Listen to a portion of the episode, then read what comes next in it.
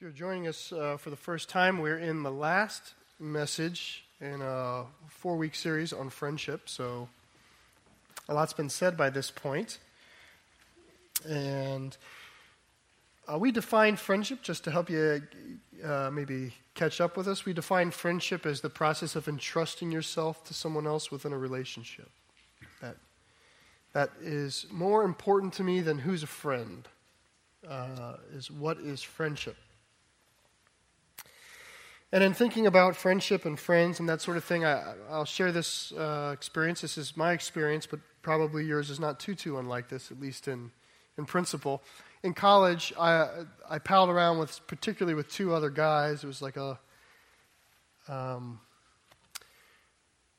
well, we were trouble at some level. I mean, didn't break laws, but, uh, you know, a lot of, oof, that was close sort of things. I had one friend, and we, we sort of balanced one another out, I suppose. It's difficult to know. Like, I don't know what role I played in this. I can only, I only saw them. But one of my buddies was a really thoughtful guy. He was happy to talk. He wanted to talk, you know. Like to sit down over a cup of coffee is his love language, I guess. He was a partly cloudy individual. There was always something wrong. You know, you could always ask him, What's wrong today? And he was ready. He had his list to tell you what was wrong with today, and it made me happy to know that. Uh, his room was never clean, and he was always cleaning it. His homework was never done, and he was always doing it.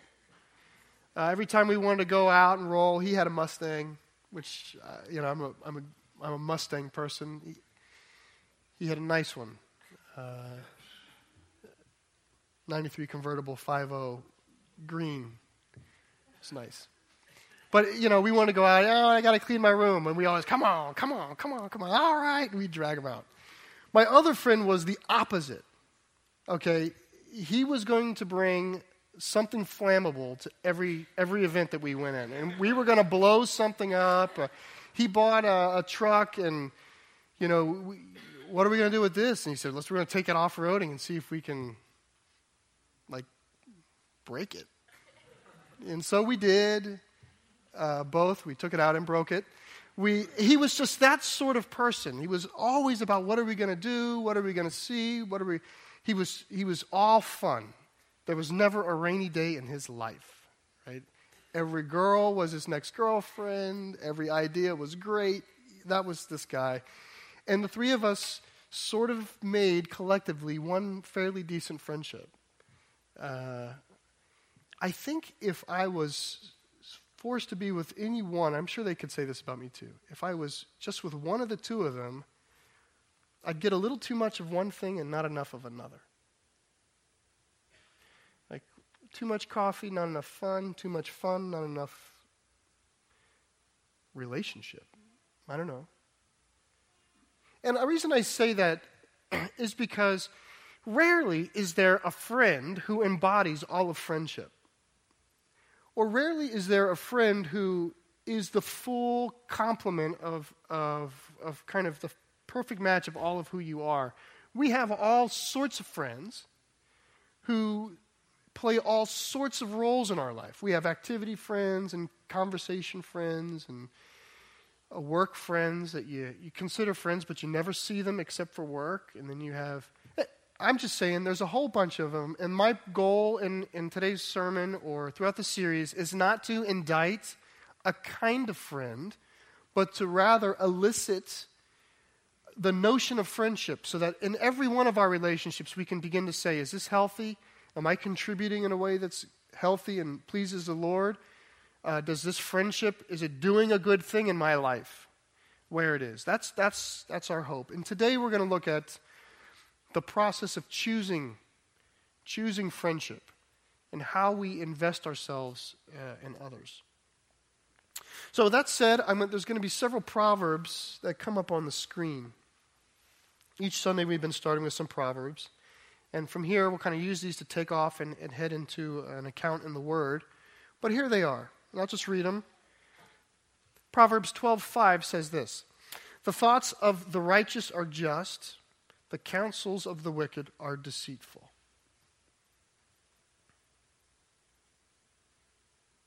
Thoughts of the righteous are just, the counsels of the wicked are deceitful. I'll, I'll maybe rephrase the idea and say this. I think the proverb is suggesting that the advice of people is in keeping with their soul. The advice people give you is in keeping with their soul.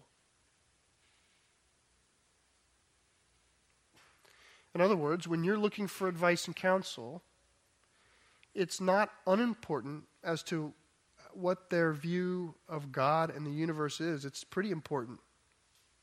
It's a first thing and not a third thing. Because counsel's coming out of the soul. Proverbs 12:26 One who is righteous is a guide to his neighbor, but the way of the wicked leads them astray. Now, the odd thing about this proverb is they're both guides. the impression you get is the righteous is a good guide, but the wicked leads astray. He's still a guide, he's just misguiding. We could say it this way the ways of the people we surround ourselves with influence us. Whatever, however, you're immersing yourself, whatever group of people or however you're sort of marking your perimeter with friendship, those friends are influencing you for the good or for the better.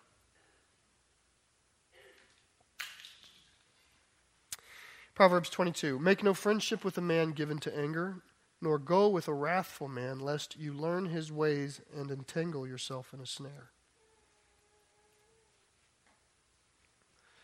We could say friendship friendship changes us, right? When we entrust ourselves to them in some measure, they're doing the same for us, and that exchange creates some sort of friendly assimilation. I don't, I don't, I don't know the phrase for it. I'm sure there's a scientific phrase for it.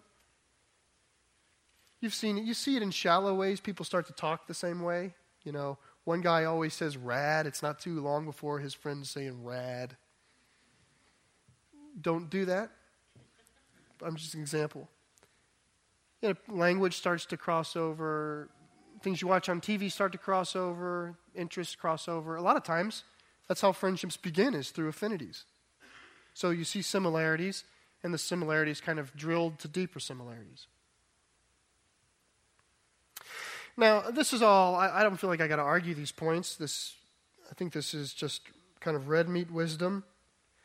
Uh, we see this, and many people think this for their children. You, your heart for your child is that they don't get caught up with bad influences, right? So, you know, uh, uh somebody grows and they go to college, and you know, mom and dad kind of, uh, how's it going to go? What choices are they going to make? Right? And we all go through that, and uh, at some point in our lives, because we know that the people with whom we surround ourselves affect us. And the truth is, it's not just true of children or young people, it's true of people, right? We are, at the end of the day, the children of God. So we never, we never escape spiritual adolescence. So what we see in children, we're not entirely different from them, we're just different by comparison. Okay, these proverbs, we'll stay up there for a bit, and they're going to serve sort of as the undergirding for the story we're going to read. And so uh, the story is its own narrative in Scripture, but allow, just remind yourself from time, and time and again that these are in the background. These are the kind of the truths that are at work in the story you're going to see. And that story is in 1 Kings chapter 12, which, if you use one of the Bibles in the seats, it's page 201. And if you're working to find it in the Bible and you get to Psalms, you've gone too far. Um, Psalms is sort of the big middle of the book. Now we are we're just dropping in on on the story today. So we have very little context, uh, or I'm not going to be attentive to a lot of the context. I, I really want to draw out simply what happens in this moment. We are dropping into a fairly big moment in, uh, in the story of the nation of Israel. Okay, this is a pretty tragic page in your Bible. where the decisions of a young king, a young new king, have uh, irreparable damage on the nation of Israel. Um, now, God is at work in this. Again, there's a much deeper story. There's been prophecy given, and, and God is at work in a lot of this. But needless to say, there's a young man. His name's Rehoboam, and, and uh, he, this is not his best day, and that's what we're going to look at. I will say, Rehoboam is the son of King Solomon, who was the son of King David. If you ever heard the story of David and Goliath, that David had a son, Solomon. Solomon is the wisest, was the wisest king to ever live. In fact, the Proverbs that we just read were likely written by this very same Solomon. So Rehoboam is the son of the author of the screen. It's kind of ironic to think about that. And Rehoboam has just now come into uh, the, the throne. So he's a brand new king. Now, in this, uh, in this story, there's a Rehoboam and there's a Jeroboam. And, and I get them mixed up, and you probably get them mixed up. So I'm going to call them Ray and Jerry. Just to help us all out. I'm blaming it on you, but it's helping me. So when you see Rehoboam, I'm just going to say Ray because uh, it's, a, it's a long word anyway. So here's, I'll read the first five verses. Ray went to Shechem, for all Israel had come to Shechem to make him king. And as soon as Jerry, the son of Nebat, heard of it, for he was still in Egypt, where he had fled from King Solomon, then Jerry returned to Egypt, from Egypt, excuse me. And they sent and called him and Jerry, and all the assembly of Israel came and said to Ray, Your father made our yoke heavy. Now, therefore, lighten the hard service of your father and his heavy yoke on us, and we will serve you. He said to them, Go away for three days, then come again to me. So the people went away. It's pretty good so far, huh? I think. Pretty kingly. I like the three day move. Uh, at this point, you should think pretty well of Ray. Okay, so I'm going to read now, uh, kind of slow it down. So I'm going to probably read the 6 and 7. Let's just read 6 and 7. Then King Ray took counsel with the old men who stood before Solomon his father while he was yet alive, saying, How do you advise me to answer this people? And they said to him, If you will be a servant to this people today and serve them and speak good words to them, when you answer them, then they will be your servants forever. Okay, let's stop there. For one, I want you to notice uh, it's just said once here, so it may not stick out to you, but Rehoboam takes counsel with what the Bible calls the old men. Okay, the older men. Okay, hold on to that because you're going to hear it again and again. Okay, um, but Rehoboam goes to the counselors of his father. Now think about this. These, this was the council that advised the wisest king in the history of mankind. That's special. That's t-shirt worthy in my. If I was on that council, I would have a t- I I advise Solomon shirt. Uh, and who does that? In fact, when you read through the Proverbs and it says, Wise is the man who seeks counsel, Solomon at some level is writing about these guys. Okay, so that's who Rehoboam is going to. He's going to the wise counsel of the wise king. Now, I know Solomon didn't end well. I know he died a fool in a lot of ways because his heart left the Lord. But nonetheless, uh, the Lord gifted him with a wisdom that we've been blessed with in Scripture. And, and Rehoboam was going to these wise counselors, and the counsel they give you know, albeit we're from a great distance from the story, but it sounds pretty good.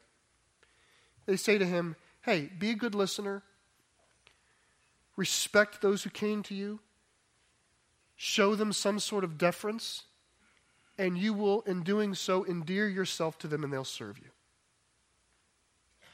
I mean, stable, right? Good, stable counsel. That's, that's what you're getting there. So, so far, it sounds pretty good. Let me, let me pick up in verse 8. Remember the old. Uh, but he abandoned the counsel that the old men gave him and took counsel with the young men who had grown up with him and stood before him. Okay, let's stop there.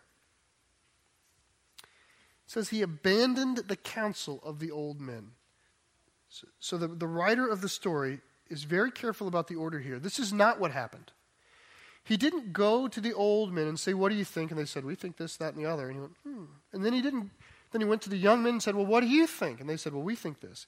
And then he didn't kind of go, I'm going to choose the young. He didn't do that. Okay, that's not how the story's being told. He went to the old men and they said, This is what we think you should do. And he went, Nah. And he abandons them. His decision to abandon is not done in consideration of other advice. It's done like, You didn't tell me what I want to hear. I'm going to go find what I want to hear and do that. That's what's happening here.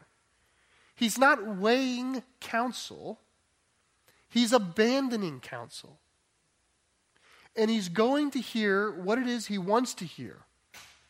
And where does he go to find that? His friends. Okay, because we all know friends are on your side. Right? Let me read 9 through 11. And he said to them, to his young friends, What do you advise that we answer this people who have said to me, Lighten the yoke that your father put on us? And the young men who had grown up with him said to him, Thus shall you speak to this people who said to you, Your father made our yoke heavy, but you lighten it for us. Thus you shall say to them, My little finger is thicker than my father's thighs. And now, whereas my father laid on you a heavy yoke, I will add to your yoke. My father disciplined with whips, but I will discipline you with scorpions. Okay, we hardly need to guess whether that's good counsel or bad. What's worth noting is that Ray says exactly this to the people. Look at 12. So Jerry and all the people came to Ray on the third day, as the king said, Come again to me on the third day. And the king answered the people harshly and forsaking the counsel that the old men had given, he spoke to them according to the counsel of the young men, saying, My father made your yoke very heavy, but I will add to your yoke. My father disciplined you with whips, but I will discipline you with scorpions. Okay, that's, that's enough to give the idea.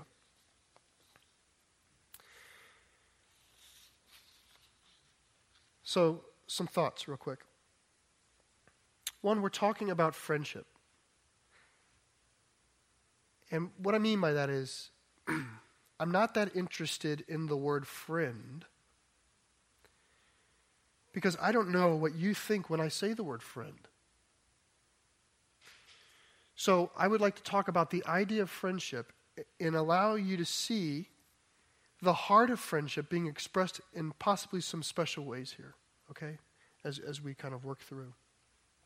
And the first one is I'd like us to look at the role that age plays in this account. Now, this is not a teaching, it's a story. I don't think it's teaching that all young whippersnap, whippersnapper men are fools, though that might be true. Okay?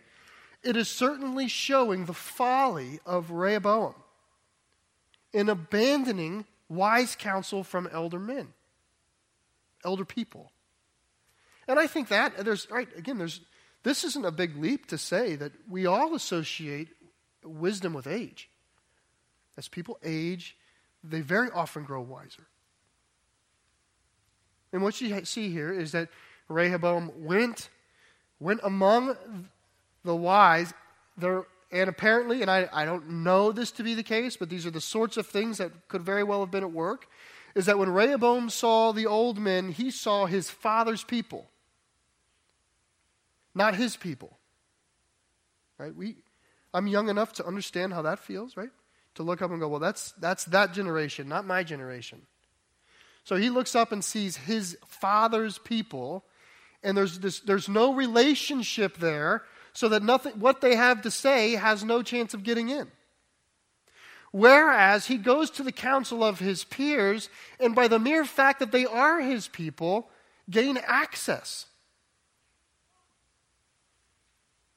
I mean, I think we have to all know that, how that works.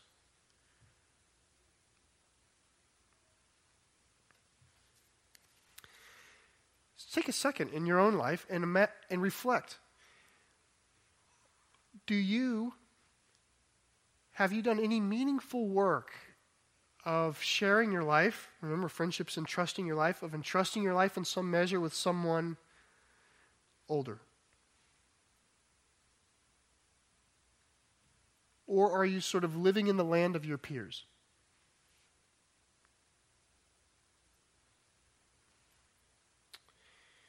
I, I'm not saying they have to be your friend, okay? Let's let friend go and talk about friendship. Do you have some connective bridge with the generation that has already done what you're trying to do? Because something, something happens when you've been there and done that. You're a little more stable, you're steady, you're patient, you have a larger view of things, you have the longer game in mind. That's, that is the gift that comes with age and time. Are you through just inattention in the way you invest your life? Are you missing that? That opportunity where you, you have no, no bridge that can really hold the weight of the advice that you need to hear. You know, it's the sort of thing that sometimes you need to hear things you don't want to hear. Have you done the work with enough so that that person is respected enough in your life and that that causeway for honesty is legitimate enough in your life that you can receive counsel? In our culture, we are so isolated and so private that we can create we have created an environment of um, where our lives are spent almost entirely with peers. And we should know that's not how it's it's always been.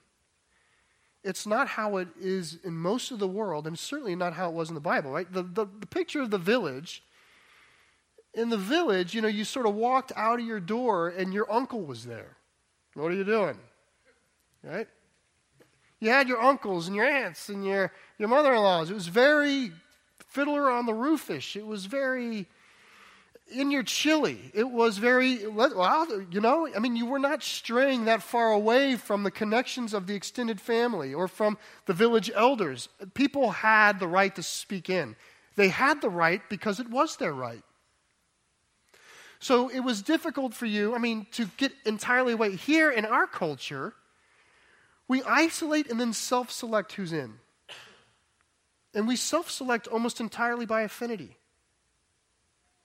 So you're inviting people just by nature. If you're at all like me, we invite people in who are already like us, which means when we need to hear counsel that goes against who we are, they're probably not going to be the ones to say it.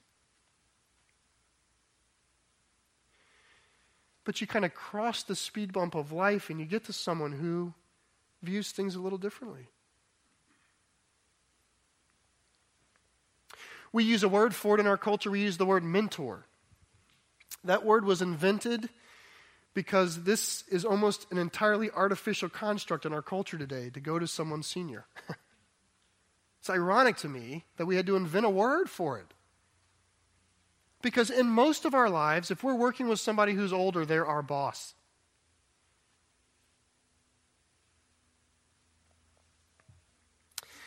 I'll give you some examples. Uh, this past week, I had a low spot. It's kind of spiritually low, and in that this very same week, um, I I visited with both of my dads, my father and my father-in-law. I'm close to both of them. They're, and I I'm a, maybe a slightly unique specimen because I sort of have a village life. Have, both families live very close to me. I see both families weekly. But in both occasions, I, I, in retrospect, looking back on this week, I marveled that both of my fathers, when I was low, spoke words of wisdom to me. And the words were settle down, God's good, patient, things that you just don't, I don't hear. but from people who are older and wiser.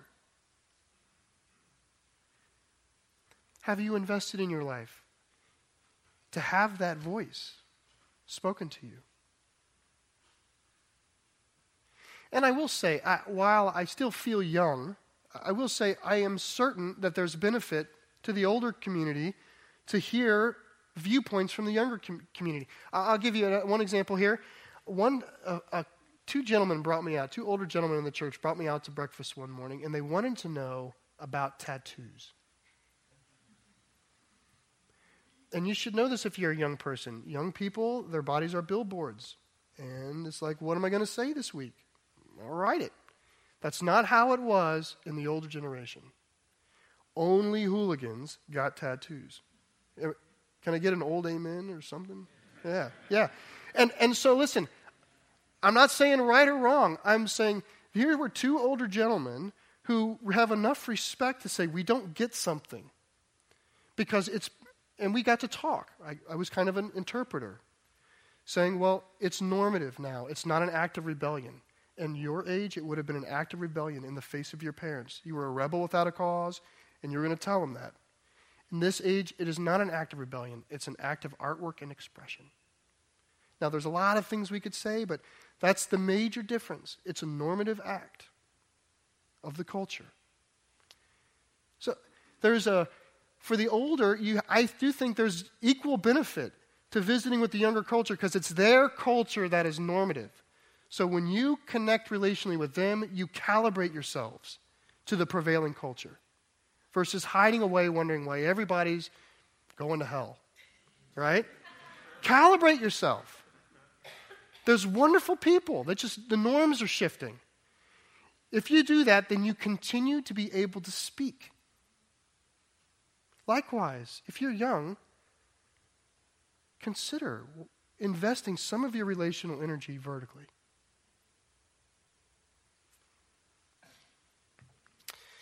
One last story, and we'll go to the next thought.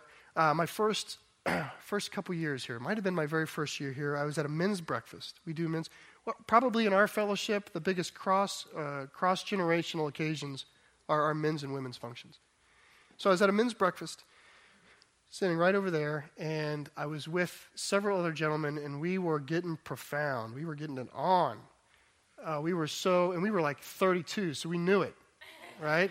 And so we were solving the world's problems and saying all these profundities about we just want our lives to mean something and we want to do something with purpose.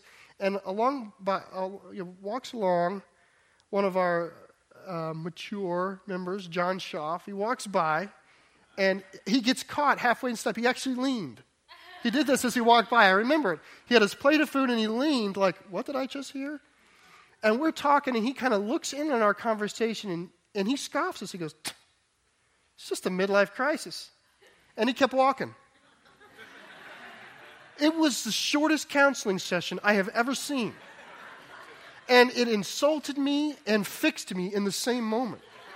Like, here, I, am the associate, I'm the 31 year old associate pastor. What is he? He was dead on right. I mean, just, and it kind of like rang our bell. We were like, oh, huh. There it is. That's what is living up there, young people. It's there. You honor them. And in this church, there are many to be honored. Don't forsake it. Okay, to a deeper truth. Rehoboam goes where he knows he'll get the answer he wants. This is a squirrely truth about friendship. Be careful how you build your friendships because when you want a certain answer, you know where to go.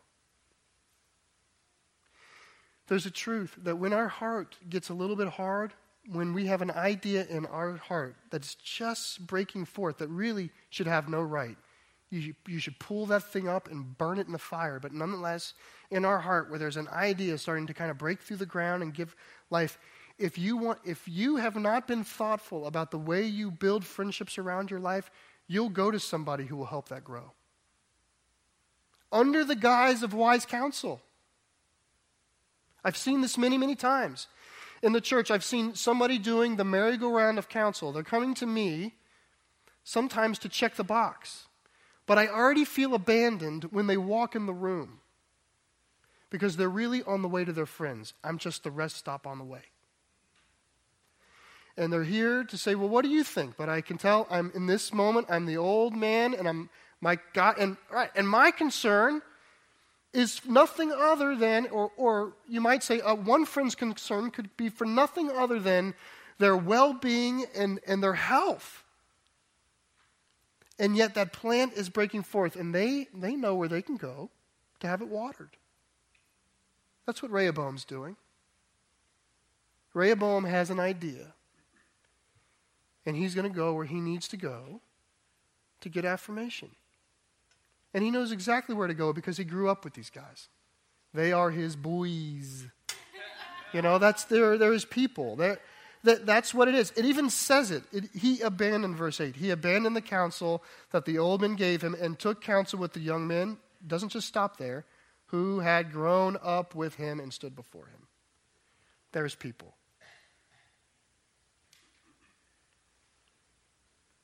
Who are your people? Remember, when we give counsel, counsel comes from the soul. Your people, what is the disposition of their soul?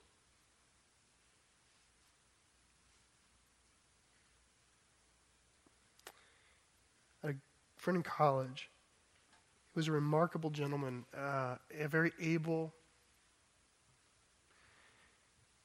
just on the, in the category of like what a guy should be, he scored high, sort of across the board. His fatal flaw was he was even better when he was drunk, which is a curse. You know, there are mean drunks and sad drunks and sleepy drunks. Then there are high performing superstar drunks. So, what do you think his friends wanted every Friday? They wanted him to be drunk. He's an alcoholic. You know, how do you surround yourself? Like the people you surround yourself, are they celebrating when you're at your best and when you hope for the most and when God is leaping in you?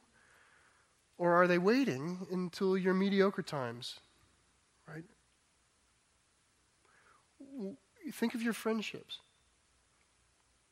How are they feeding off of you? And choose wisely because a day is going to come where an idea has taken root in you and it wants to be watered. And in that day, when, you're, when you are least reliable, and we all know we have these least reliable moments, when you're least reliable, if you have not built a fairly airtight circle of friends, an inescapable circle of friends that are all going to call you out, you're going to go find a place to get that watered.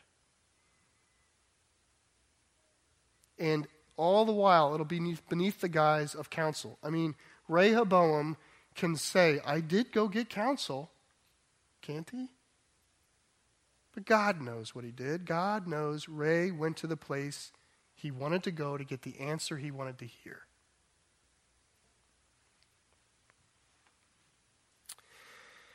So, in this, in this care, here's questions uh, that come to my mind. One is, well, how do I regulate my friendships? How am I careful about my friendships?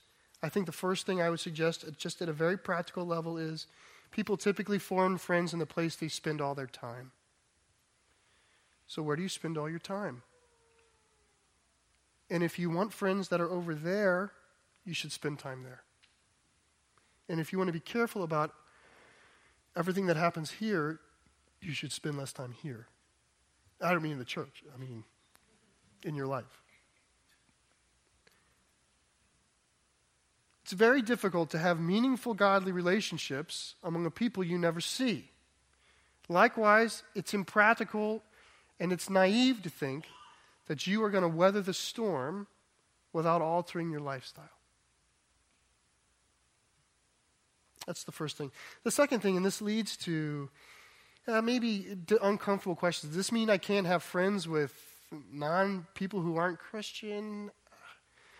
You know, that's set against the notion that Jesus was a friend to sinners and tax collectors, right?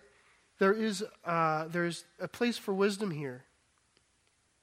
Uh, if you're in Christ, your friendship should be a missionary act at all times, right? The way we're friends are a way that we convey the love of Jesus. Jesus was, I was one of the sinners and tax collectors that Jesus befriended. So I, we, the world is dependent. The world is dependent on genuine Christ like felicity to exhibit itself through friendship. But God cautions us not to go make friends so that we can feed from them. In the sense of, you can go give friendship without receiving it in the same measure.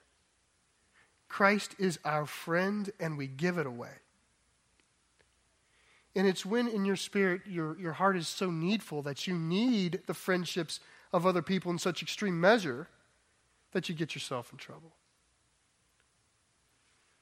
So, this is an area of care. And I, I don't have an easy answer for that except to say, look at your life right now.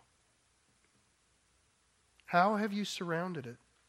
Is it, is it surrounded for godly growth?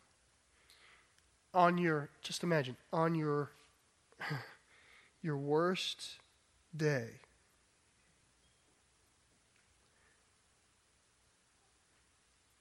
Will those friends give you the right counsel? In that very careful moment, that moment that could have huge consequences.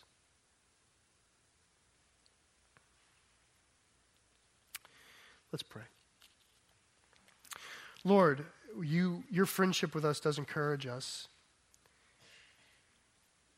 It encourages us uh, in the sense that you've not forgotten us, that you love us, that even to this day, you, it's your heart to become uh, friends of man. And I pray that, Lord. I pray that we, we as Christians would be able, in a really honest way, to exhibit the best side of friendship. That would make people who haven't grown comfortable with your name curious and, after curious, uh, attracted to. And finally, Lord, make them followers of you.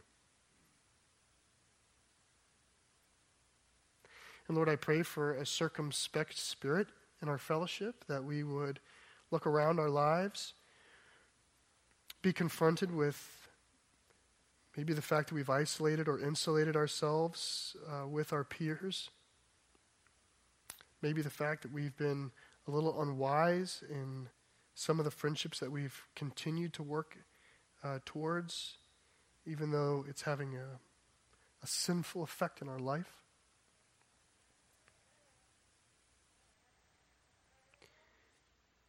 Lord, I pray in, in our church too, no one would be left alone. So, Lord, give us, give us the energy, the genuine energy to be, give friendship and be better friends to, to our own church fellowship so that we are encouraged in your spirit. And I pray this in Jesus' name.